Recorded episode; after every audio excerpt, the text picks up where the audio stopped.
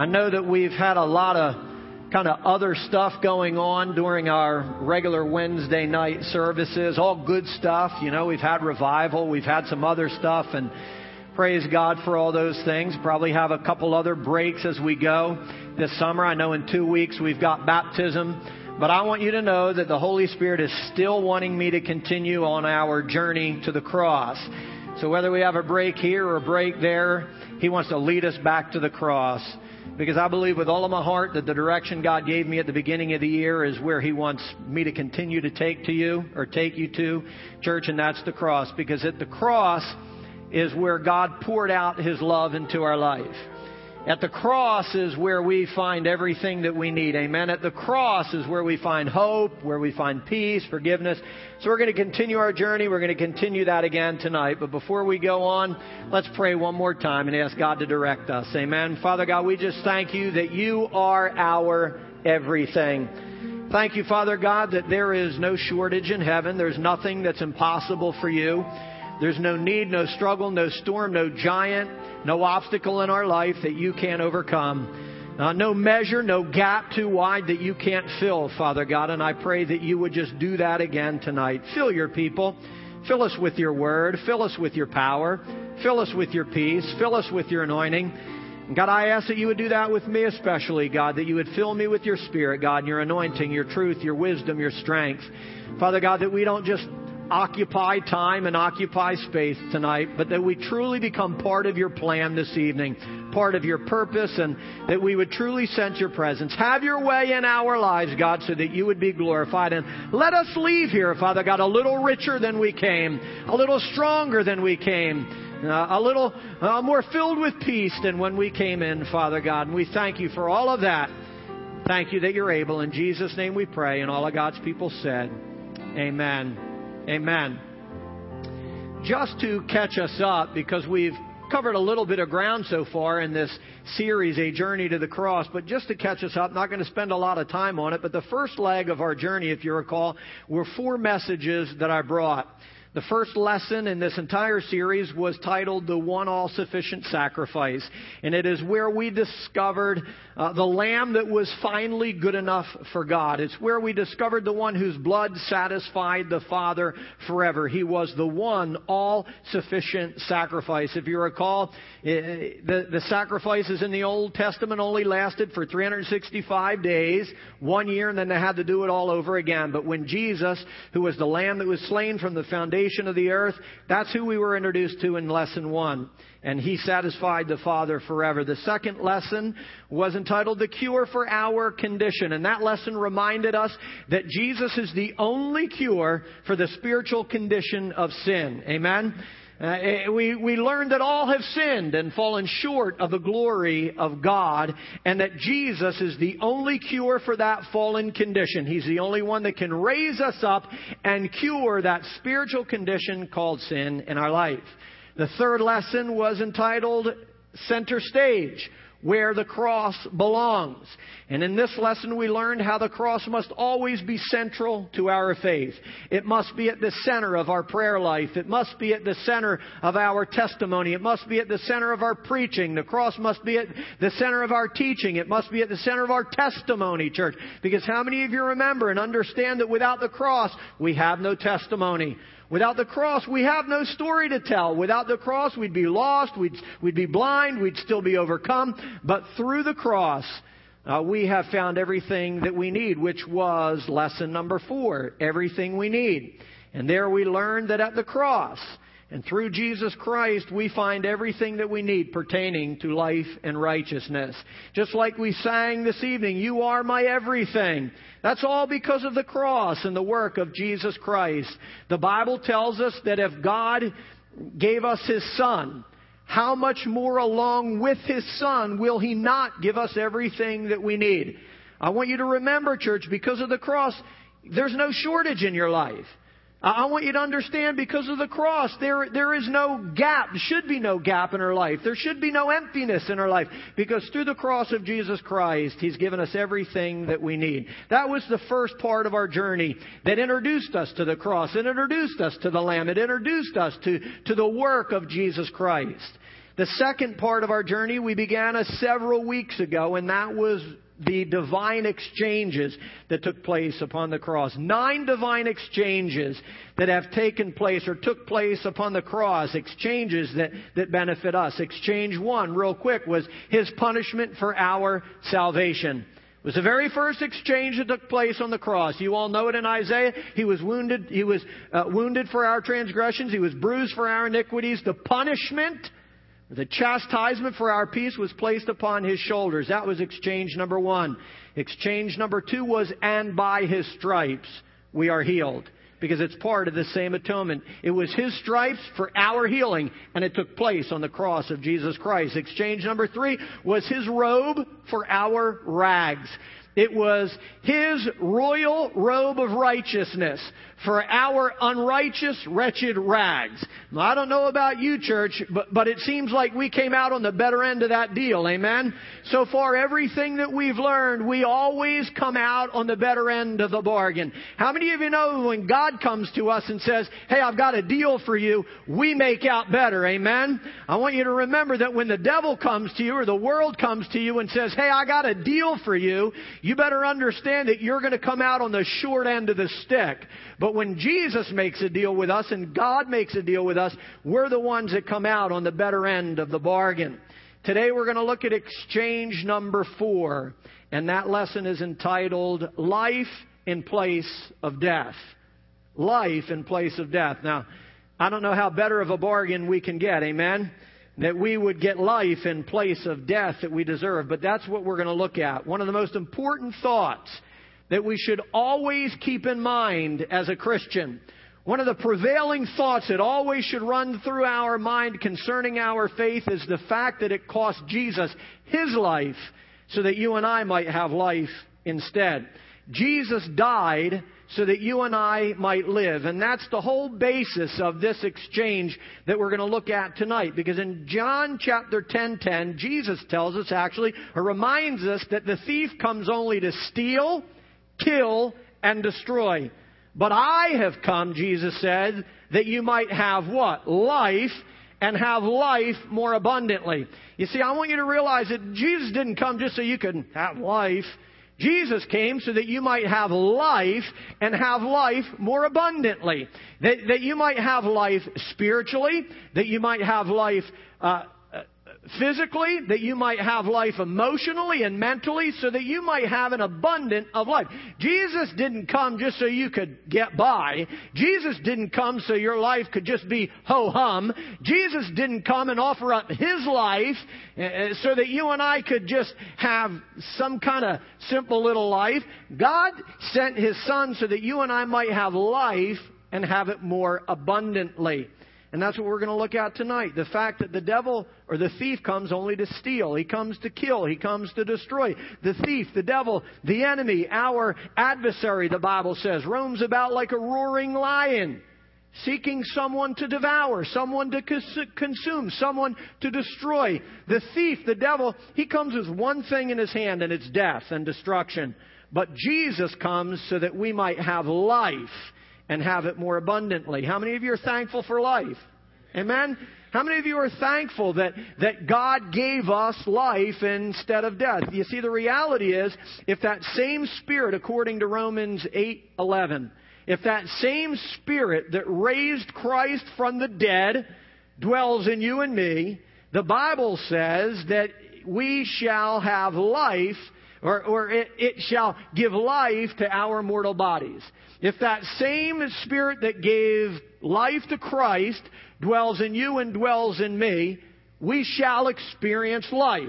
And we shall experience it more abundantly. Now, keep in mind, if that same Spirit doesn't dwell in you, if you don't have Christ in your life, if you've never been to the cross, if you haven't received the Spirit of God in your life, then you can't have life. And you can't have life more abundantly. You can't be included in this equation. You see, life and life more abundantly comes only to those individuals who find themselves in Jesus Christ. He said, I am the vine and you are the branches. And if you are in me, you shall ask anything. And everything we need flows to us through Jesus Christ. And that's why He says, but apart from me, you can do nothing. So the reality is we must be in Christ in order to experience that life. Amen? That same Spirit that gave life to Christ dwells in you and me. We shall have life and not death. Jesus gave us His life, church, and we ought to give Him some praise for that. Jesus offered up His life. I think we forget that sometimes, that Jesus laid His life down. The Jews didn't take it. The Romans didn't take it. The soldiers didn't take it. Jesus gave us His life. God gave us His Son, and Jesus gave us His life, and He's worthy of praise because of that. You see, the reality is, if you truly understand what took place in this divine exchange, no one has to work up some praise in your life. When you begin to truly understand what took place on the cross of Jesus Christ, I don't have to beg you to worship, and I don't have to prompt you to praise, and I don't have to ask you and beg you to sacrifice something up to God. When you truly understand what took place on Golgotha's hill, when you truly begin to understand this divine exchange that took place at Calvary, praise and worship and thanksgiving will automatically become a part of your life. I truly believe one of the main reasons that the house of God isn't filled with the kind of worship it should be filled with, and praise that it should be filled with, and sacrifice that it should be filled with, is that we don't understand this divine exchange. We don't truly understand that God gave us life in place of death. You see, the reality is you deserve death, and so do I. The reality is, because of sin, we deserve punishment, and we deserve to be destroyed. But Jesus stepped in on the scene, and He gave us life instead of death. Amen? And we can't forget that. You see, when we think about this divine exchange, life for death, or death for life, whichever way you want to think of it, we should think about Barabbas, who himself was sentenced to die. You know, if you know the whole story, you know that Barabbas was sentenced to die that day. Barabbas was really the one that was supposed to be at Calvary. Barabbas was the one that was supposed to be hung on that cross that Jesus hung on. Barabbas was the one that actually deserved to die between those two thieves, one that blessed God and one that cursed God. I want you to understand that on that day that Jesus hung on that cross at Calvary, someone else was supposed to be there. And his name was Barabbas. And his name was Jeff. And his name was Daryl. And his name was you. And his name was you. You and I are really Barabbas, and you and I were the ones that were supposed to hang on that cross. Barabbas was the one that deserved to die there. Barabbas was the thief. Barabbas was the murderer. Barabbas was the one filled with iniquity. Barabbas was the guilty culprit, and he's the one that deserved to die. But what happened? Jesus took his place. Jesus stepped in and gave him life. Jesus could have negotiated His way out of the cross. Jesus could have forced His way out of the cross. Jesus could have exercised His divine power to avoid the cross, but He didn't. He offered Himself like a lamb. He went silently to the slaughter, the Bible says. Jesus gave up His life for Barabbas, and He gave up His life for you and me as well. And we cannot forget that. We're the ones that deserve death. We're the ones that deserve to die, but Jesus stepped in. Please keep in mind, Jesus laid down His own life. He gave Himself up, the Bible says, as a drink offering. In John 10:18 it says, Jesus said, "No one takes my life from me." I hope you understand, there's no one that had the power to take Jesus' life. He was the Son of God. He was the Prince of Peace. He was the first and the last. He was the Alpha and the Omega. He was the Son of God. No one had the power to take His life. No one had the authority to take His life. Jesus laid down His own life. He gave up His life so that you and I might live. He said, "I lay it down willingly." And when we begin to understand that and truly comprehend the fact that Jesus offered up His life, He died so that we can live, it changes the way we live. It changes our faith. It changes our thought process. It changes everything about us when we truly begin to grasp what Jesus did for us. He gave up His life. The Bible says that God so loved the world that He what? Gave His only begotten Son, so that whosoever believes in Him would not perish, would not die, but have everlasting life. God gave us His Son so that we would live and not die. You see, the reality is we were destined for destruction before Jesus came on the scene. We were destined to die spiritually in every other way that you can think of before Jesus came on the scene. We were destined for destruction. And everyone that doesn't have Christ in his life is still destined for destruction today. If you don't know Jesus Christ, if He's not your personal Lord and Savior, I want you to know that there is something coming into your life, and it is called death, spiritual death. Spiritual separation from God. But God gave us His Son, willingly offered Him up so that we might not perish, but that we might have everlasting life. And that's a reason to give God praise. You see, I know we all learned that. It's probably one of the first verses that we learned when we were 5 years old or 6 years old or first came to Jesus Christ. And we know how to repeat it and we know how to say it. But I don't know if we really understand it. I don't know if we truly grasp the depths of what God did sometimes. He gave us His only begotten Son so that whosoever believes in Him wouldn't perish, wouldn't be separated from Him forever, wouldn't end up living their entire eternity in this place called hell where there's gnashing of teeth and eternal fire. God gave us His Son so that we might live. Please understand that there's an enormous difference between what God gives us and what we deserve. There's a huge difference between what God gives us and what we deserve. Sometimes I think we forget, like I said, we deserved to die. I think we forget sometimes, church, that all have sinned and fallen short of the glory of God. I think we forget sometimes that there are none that are righteous. No, not one, including me and including you. I think we forget sometimes, church, that we deserve to die. I think we forget sometimes that grace is the unmerited favor of God. Grace isn't something that we deserve. Grace isn't something that we earned. It is the unearned favor of God. It is the undeserved favor of God. There's nothing you can do, nothing you have done, and nothing you can do that deserves God's grace. But everything we've done deserves God's punishment. Everything that we've done deserves God's destruction.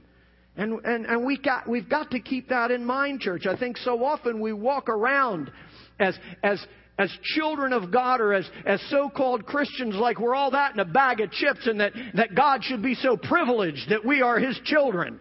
That God is should be so honored that we are His glorious offspring. I think we walk around sometimes like that. God, you should be happy that I'm part of your family. God, you should be so pleased that me, myself, and I are part of your kingdom.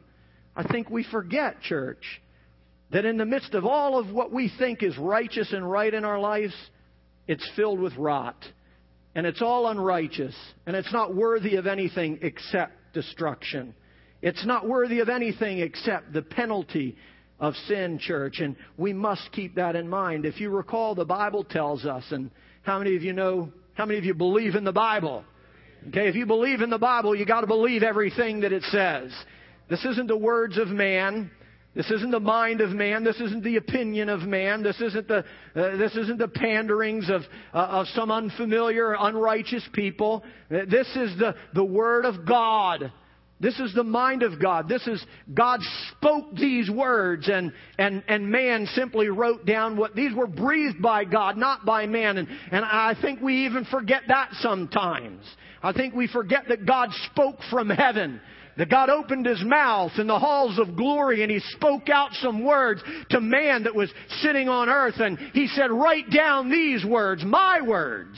I think we forget that sometimes. And the reason I think we forget that sometimes is because of how easily we overlook them and how easily we rebel against them and how easily we disobey them. I think if we truly understood that these were the words of God, that this was the spoken will of God and the written will of God, we'd be real careful how we live our lives. We'd be real careful how we act. But I think we forget sometimes that Jehovah God wrote these words. And it is the Word of God that said this, for the wages of sin is death. Wages of sin is death. The wages, church, of sin is death. But the gift of God, the free gift of God, the unearned, unmerited gift of God is eternal life. Through who? Through Jesus Christ. You see, you can't earn life. It's through Jesus Christ. And we cannot forget that, church. I want you to look again at that word in Romans 6:23. The wages of sin is death. Please understand this. The payment for our sin is death. The earnings for our sin is death. The compensation for our sin is death.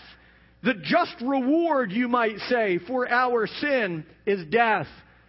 But the gift of God is eternal life through Jesus Christ. This is what this transaction is all about. This is what this divine exchange is all about. Life in place of death, church. Remember, we've already learned that the Greek word, and I want you to understand this as we go through this study, the Greek word that we've all already studied that God used for iniquity is avon.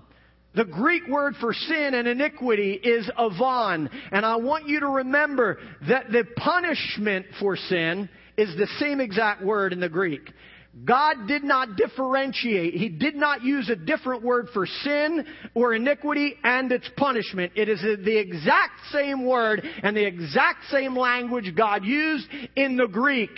And I want you to understand why. It is because sin and its punishment cannot be separated. Sin and its punishment cannot be pulled apart. I know we would like to think that, but we can't. I know we think, well, if I sin today and I've gotten away with it for 6 months, that sin and punishment must not be linked. But remember, please, we've already learned it. Sin will always find us out. We will always reap what we sow. And the wages of sin is death. And the two cannot be pulled apart. I want you to remember that wherever there is sin, there is death right behind it. I want you to remember that wherever there is sin, the penalty and the punishment for that sin is right behind it. I want you to understand that where there is sin, there is death. I'll give you an example. You cannot separate the two. When a young couple that's not married sleeps together, death is right behind its door. Whether it's a young couple or a middle-aged couple or an older couple, I want you to understand that if they sleep together out of wedlock, God calls that sin. I want you to understand God calls it fornication. God calls it iniquity. And it breaks the heart of God and it breaks the commandment of God. And when iniquity is sown, I want you to understand that the punishment for that iniquity is right behind it. Death always follows sin. In regards to this couple sleeping together, especially a young couple sleeping together out of wedlock, death is right behind. Something always dies where there's sin. Virginity dies. Purity dies. Integrity dies. Mental stability and emotional stability dies. I used to work in ministry for a number of years, and every time a young individual came to me and told me that they slept with someone out of wedlock, something in their life died. Something died. Their emotional stability died. Their mental stability died. They lost that innocence and they lost that purity, and something always dies on the heels of sin.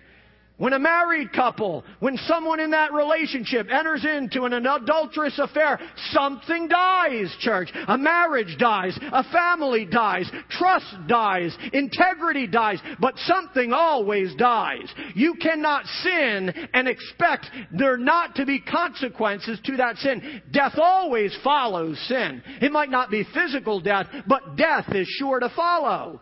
And we must understand that, church. You cannot pull these two apart.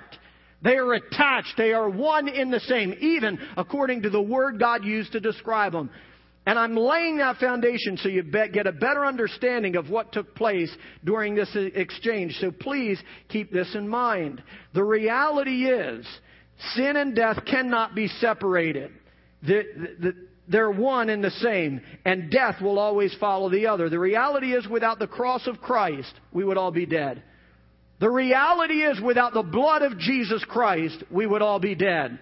Without the obedience of Jesus Christ, the sacrifice of Jesus Christ, we would all be dead, church. We might be sitting here tonight. We might be lifting up some hands. We might be singing some songs. But without the blood and the cross and the work of Jesus Christ, we would all still be destined for destruction. We would all still be destined for death. Without Jesus Christ, understand, without Jesus Christ to take away our sins. The punishment of sin would surely be upon us. And the wages of sin, like we've learned, is death. That's what we can expect. Anyone that doesn't know Jesus Christ, anyone that doesn't have a relationship with Jesus Christ, anyone that has not sought His forgiveness, anyone that has not stepped into the fountain of His blood will experience death somewhere in their life, especially eternal death. When the trumpet sounds and we got to go stand before the Lord, we need to make sure that we are washed in the blood of Jesus Christ. But I say all that just to move on and give you a better understanding. Please grasp the word of the Lord when it says the wages of sin is death. Death is what we deserve, church. Death is what we have earned for our sin. Not just us, all of mankind. Death is the proper compensation for the sinfulness of man. Remember, wages are what we have earned for what we have done. That's what wages are. Wages are the payment for your production. If you have a job, you know, if you don't do your job, you don't get paid. Okay, so a wage is the consequence. It's the payment for your production. Most of the time, you should be paid for what you produce. You produce a lot, should get paid accordingly. You produce little, you should get paid little. I know there's a lot of individuals out there that think they can come in 20 minutes late and leave 20 minutes early and think they should get paid for all those times that they missed and all the work that they didn't do. But that's a whole nother lesson and that's a whole nother story. I just want you to understand that wages are the payment for our performance, and receiving those wages is just. Receiving those wages is right. Receiving those wages is proper and it's acceptable. And the one who fails to pay would be considered unjust, correct? An individual that doesn't pay his employees, that doesn't compensate them for their performance, would be considered unjust. Listen, if you worked all day, if you worked all week and come payday, your boss didn't give you a check, I don't think you'd be very happy.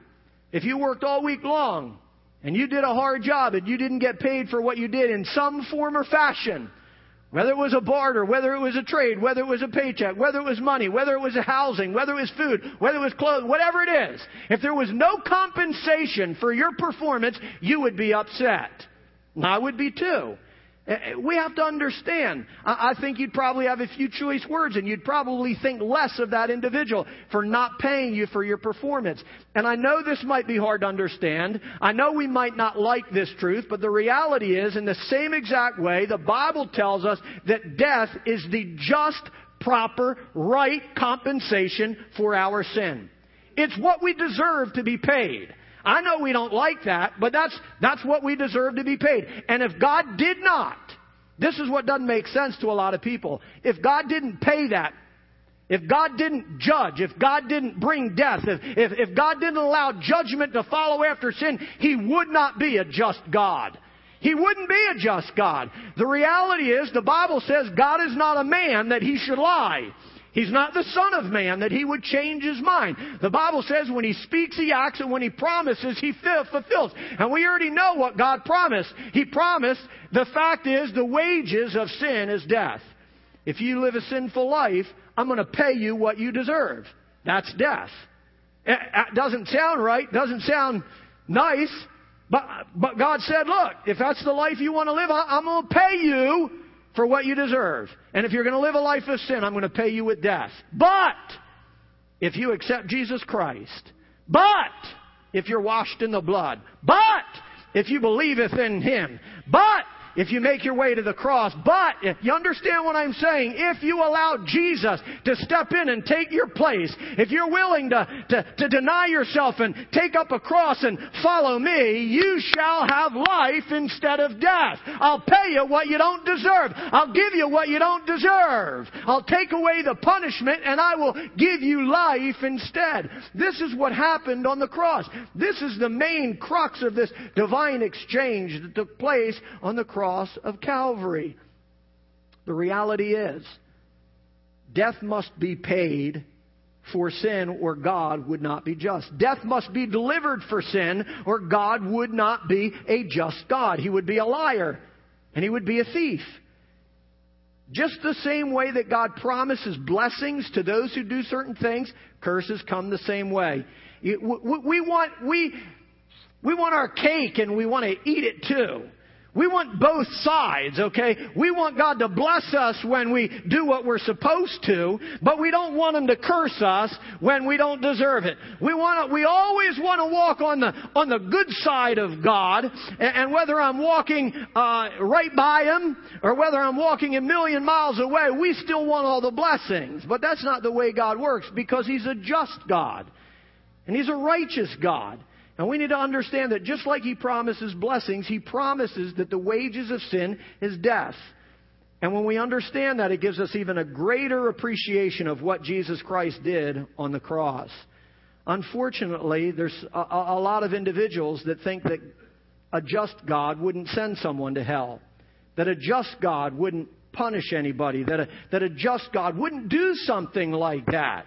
You know, we've got a God of love, and yes, for God so loved the world that He gave His only begotten Son so that we wouldn't perish, but that we would have everlasting life. But I say all of that because I want you to understand that love and justice were both served up on the cross. We know that God demonstrated His love towards us. He demonstrated it. His love was served up on the cross. He lavished His love upon us, the Bible says. But I also want you to know that His justice was served upon the cross as well. Jesus died the death that God's justice demanded. How many of you know God always demands justice? Always. I don't want to lose you here or get too teachy here, but you have to grasp all of this. The reality is God demands justice. And Jesus died the death that God's justice demanded so that you and I could enjoy life and life more abundantly.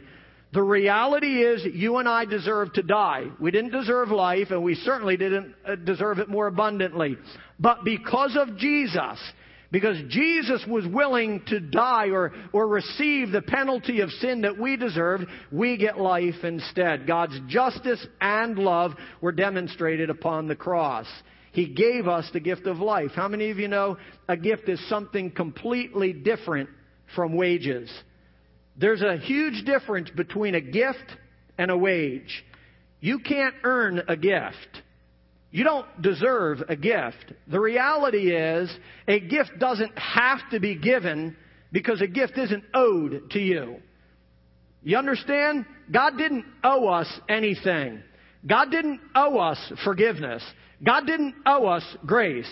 God didn't owe us mercy. It was a gift that He gave out of the goodness of His heart. It was a gift that came from just a complete compassion for His people. But God didn't owe us anything. You know what He did? He actually did owe us one thing. That was death. He owed us punishment. He owed us, He owes sin, death, and destruction. But the reality is, through His gift of love, He gave us life instead. God gave us His Son, and His Son gave up His life.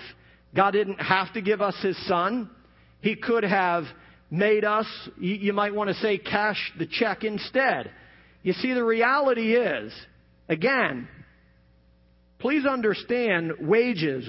Just get it.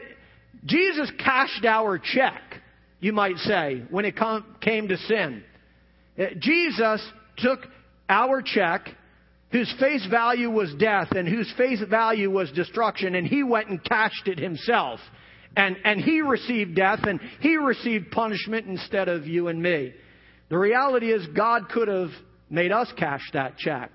The reality is God could have made us receive our just reward, but He didn't. Jesus laid down His life so that you and I could live. His death for our life. And like I said, when we begin to understand this in the depth of what Jesus did on the cross, I believe everything about our life changes. Listen, if you go through life crying the blues about everything that you go through in your life, if you go through life whining and complaining and bickering and whang and whining all the time about the stuff that you go through, complaining that life isn't fair and that God doesn't care, you obviously don't understand that the wages of sin is death. You obviously don't understand that if God gave us what we deserved, we would all be dead. Oh, God, it's not fair. Oh, God, don't you care? Listen to me, church. If He didn't care, we'd be dead. Because the reality is, if we got what we deserved, we wouldn't be here tonight. If we truly got what we deserved and if God really was fair, none of us would have any hope. All of us would be destined for destruction. But how many of you are glad that God doesn't give us what we deserve? He gives us what we need. He doesn't give us what we deserve because what we deserve is death. He gave us what we need, and what we needed was a lamb to be slain. What we needed was a one all-sufficient sacrifice. What we needed was a cure for our condition. What we needed was a cross. What we needed was a precious Lamb of God that was able to take away the sins of the world. It's what we needed, church. God gave us what we needed and not what we deserved. And when we begin to understand that and implement that truth in our life changes, church. It becomes less self-centered. It becomes less selfish. It becomes less grumbling and complaining because we have this constant understanding each and every day. God, it's only because of your mercy that I'm breathing today. It's only because of your grace that I'm walking today. It's only because of your grace that I'm enjoying fellowship with you today because I don't deserve anything. I thank you, God, for your grace, and I thank you for your mercy. I thank you for your sacrifice. You see, when we truly begin to understand what Jesus did for us, our mouth becomes filled with praise, and our feet become filled with dancing, and our life becomes filled with service, church. When we truly grasp what Jesus Christ did on the cross of Calvary. Remember, He could have called 10,000 angels and delivered death to you and me. He could have delivered death to every Roman soldier. He could have delivered death to everyone that surrounded the cross because they deserved death. But what did He do? Gave up His life so that we might live instead. He actually uttered the words, "Forgive them." He offered us life instead of death. It's what this divine exchange is all about, church. It is the wages of sin is death, but the free gift of God is eternal life. And He gave us what we needed and not what we deserved. Please understand, this is what you have to grasp. You can't earn life. You can't earn the kind of life that I'm talking about. You can't earn life and life more abundantly. You can't perform good enough to acquire life. You can't perform good enough to acquire God's goodness and God's grace and God's mercies, which are new every morning, and His loving kindness, which endures from generation to generation to generation. You can't earn it. You can't perform good enough to receive it in your life. You can't buy it. I don't care how much money you have in the bank. You can't buy life and life more abundantly. You can't negotiate your way into the kind of life that Jesus is talking about. I don't care how good of a negotiator you are. I don't care what kind of million-dollar deals you might perform on a weekly basis. You can't negotiate your way into life and life more abundantly. You can't find some other roundabout way into life and life eternal, church. You know the Word of God. Jesus said, "I am the way. I am the truth. I am the life. And there is no way to my Father except through me." You and I need to understand that. There is only one way to life. And it is through the cross of Jesus Christ. It's through the blood of Jesus Christ. If you're living your entire Christian life thinking this, well, if I'm good enough today, I'll have life. No, you won't. You'll have struggles. You'll have condemnation wrapped all around you. You'll have guilt and shame following you all around instead of goodness and mercy, because goodness and mercy only comes from God. You can't earn it, church. It comes through the work and the blood of Jesus Christ. If that's the way you live your life, if I can be good enough, if I just don't do this, and if I just do enough of that, then I can experience life. No! It's not how it works. You know what your prayer, if that's you, you know what your thought should be and your words should be and your prayer should be. God, give me a better understanding of the work of your Son, Jesus Christ. Give me a better understanding and insight and revelation of the blood of Jesus Christ and the cross of Calvary, because it's through the cross that I have life. It's through the blood that I have life. It's through His goodness and His work that I have life. Give me a greater understanding of that, God, and your life will change. Stop struggling to perform for God. You can't. perform good enough to receive His grace. Jesus took our place and received the payment for our sin. Remember, as I'm going to start winding down in just a minute, but remember, Jesus took our place and received the payment for our sin. 2 Corinthians 5:21 tells us, and we've already learned it, He who knew no sin was spotless, who had no guilt within Him, who was pure as pure can be, holy as holy can be, pure, spotless, innocent, no guilt. He who knew no sin, He who was the Son of the righteous and holy God, He who knew no sin was made sin on our behalf so that we might have life, so that we might experience His righteousness. The one who had no sin was made sin. I hope you understand this, church. Listen, our sin, here's what you need to learn before I begin to close. Our sin had to be placed on Jesus so that God's judgment, remember, sin and punishment, sin and death, sin and judgment, hand in hand, can't be pulled apart. The only way that you and I could avoid the punishment of sin, the consequence of sin, the death that sin brings, the destruction that sin brings, the only way that you and I could avoid it, you can't pull it apart. So something had to happen with that sin. It had to be taken away by someone else. It had to be transferred somewhere else. And our sin was transferred onto Jesus Christ. And if sin, avon, iniquity, avon, was transferred onto Jesus Christ, guess what else was transferred? The punishment, the guilt, the death, the destruction. It was transferred onto Jesus at the same time. You and I need to understand that, church. His sin had to be placed on Jesus so that God's justice and God's compensation for sin could be transferred and placed on Jesus as well. Our wickedness, our filthiness, our unrighteousness, our uncleanness, our iniquity, our sin had to be placed on Jesus so that God would be just in placing the judgment of those sins on Jesus as well. I know that might sound teacher confusing, but listen. God had no reason to kill Jesus. God had no reason to send Jesus to the cross. He was innocent. It would have been completely unjust for Jesus to die on that cross unless there was a reason for Him to die. And the reason was He was made sin. He took our filth, our guilt, our murders, our unrighteousness, our iniquity, our uncleanness, our impurities. He took them on Himself so God would be justified in allowing Him to die. We must understand that, church, because you can't pull the two apart.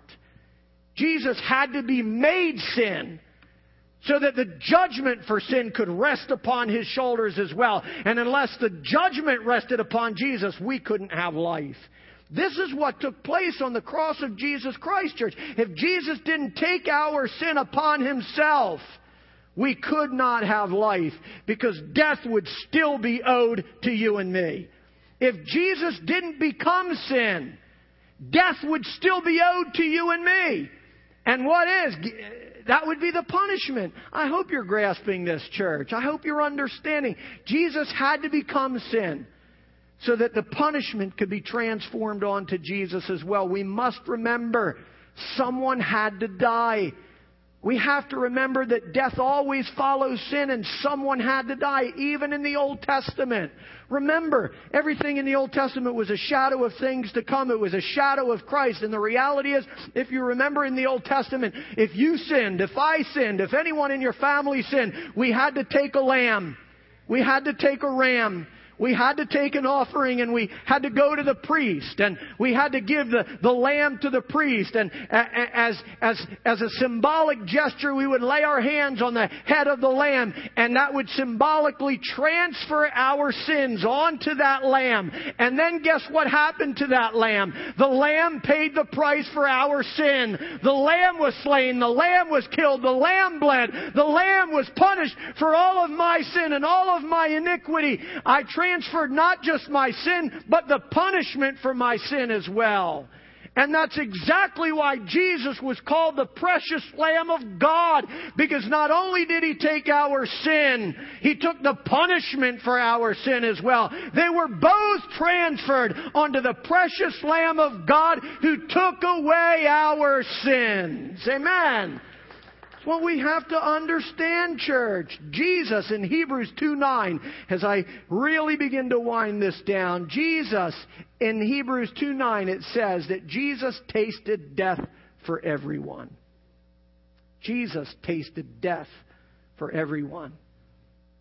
There's no way you can't even begin to understand what His death tasted like. No way. There is absolutely no way we could understand what His death tasted like. There's no way we can understand the bitterness of that cup that He had to drink for you and me.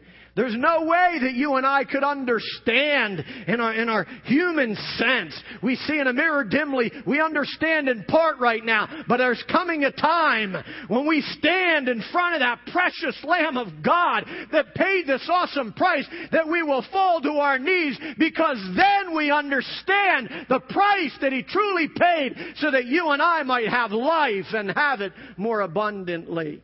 We can't understand the price that He paid.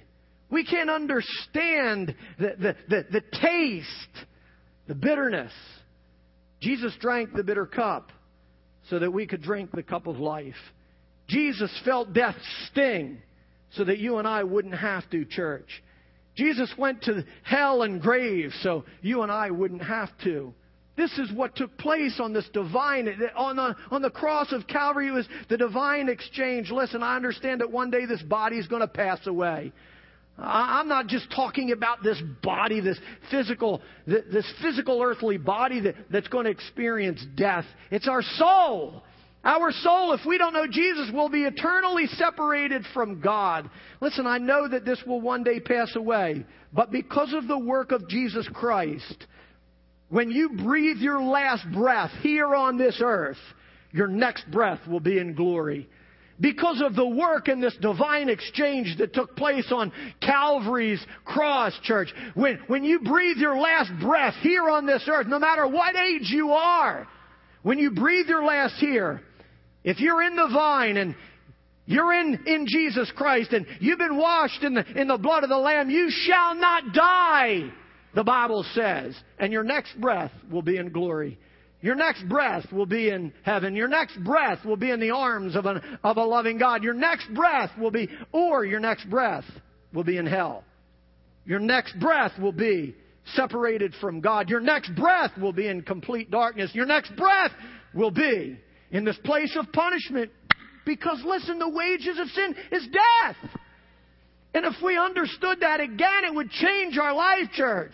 If we understood that, we'd be knocking on people's doors, wondering if they know Jesus Christ. If we truly understood that, we'd be talking to our friends and our neighbors and our family on a regular basis, making sure that they're washed in the blood of Jesus Christ. Because all of us will breathe our last breath here on this earth. And the question is, where will our next one be? And without this divine exchange having taken place in our life and appropriated in our life, our breath, next breath, won't be where we want it. Jesus paid an awesome price, church. The reality is, last verse as I close, Psalms 137 says, with Him is abundant redemption. With Him is abundant redemption. Put these few verses together, and I want you to understand this. With Him is abundant redemption. Jesus came that you might have life and have it what? More abundantly, the Bible says. And you can find Scripture after Scripture after Scripture that demonstrates the fact that Jesus overpaid for you and me.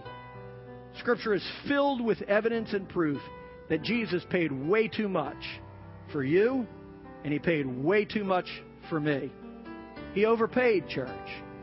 And what we have to do, see, we get this wrong sometimes. We think our praise and worship should be to earn something. We think sometimes that our sacrifice and our giving and our reading and our praying and all of this kind of stuff should be to earn something from God. You know what all that is? You know what your praise should be and what your worship should be? It's the change that God deserves. You see, He overpaid for you and me. And when we begin to realize that He paid such a high price and He overpaid for our salvation, I'm telling you, it changes your life. You come in with a smile on your face. You come into His presence with a heart of thanksgiving. You come into His courts with praise. No one has to tell you to dance. No one has to tell you to clap. And it doesn't matter what kind of garbage is going on in your life, because the reality is, God, you paid too much for me, and I'm going to give you back a little praise, and I'm going to give you back a little worship, and I'm going to give you back a little adoration. I know I can't pay you back enough, God. But I'm paying you back because you overpaid for me.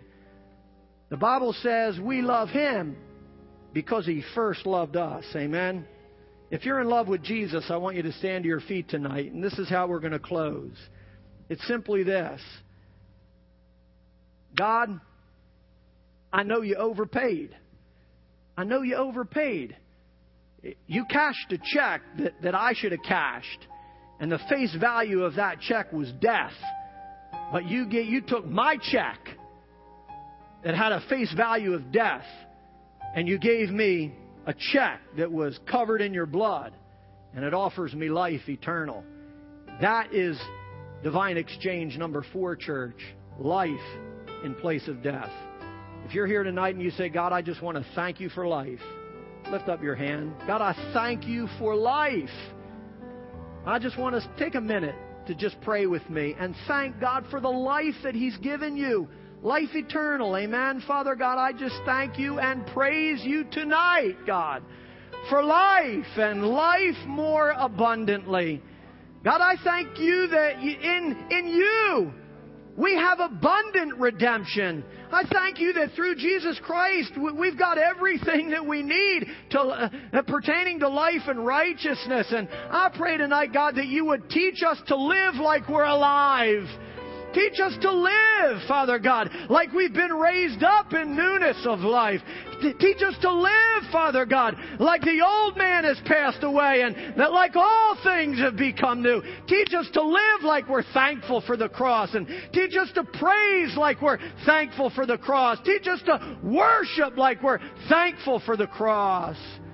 God, help us to live like we understand the importance, Father God, and the depth of this divine exchange where you gave us life in place of death. Let our mouth be filled with praise. Let our heart be filled with thanksgiving. Let our life be a reflection of our appreciation for what you did on Calvary, God. And if there's anyone here tonight, God, that does not know you, if there's anyone here tonight, God, that has never come into that relationship with you, that's still living under the curse of death, I pray, God, tonight that they would find life by finding you. I pray that they would come to the altar and speak with me or find someone else, God. I gave my life to Christ. Or I need life instead of death. If they need that transfer to take place in their life tonight, God, let it take place and let them have the courage to step out and do that. I thank you for life tonight, Father God. I thank you that you have come that we might have life and life more abundantly. I praise you for it, Father. Praise you that you have power over the enemy. You have power over the adversary. You have power over the thief that comes only to steal, kill, and destroy. I thank you for the miraculous divine exchange that took place on the cross of Christ, and help us to live it this week and all through our lives. In Jesus' name I pray. And all of God's people said, amen. Can we just bless the Lord for life tonight, church? Amen. As always, if you have a special need, if you need life in any area of your life, you want me to pray with you and the prayer team to pray and tarry with you, be happy to do that. Otherwise, go and enjoy life this week. Amen.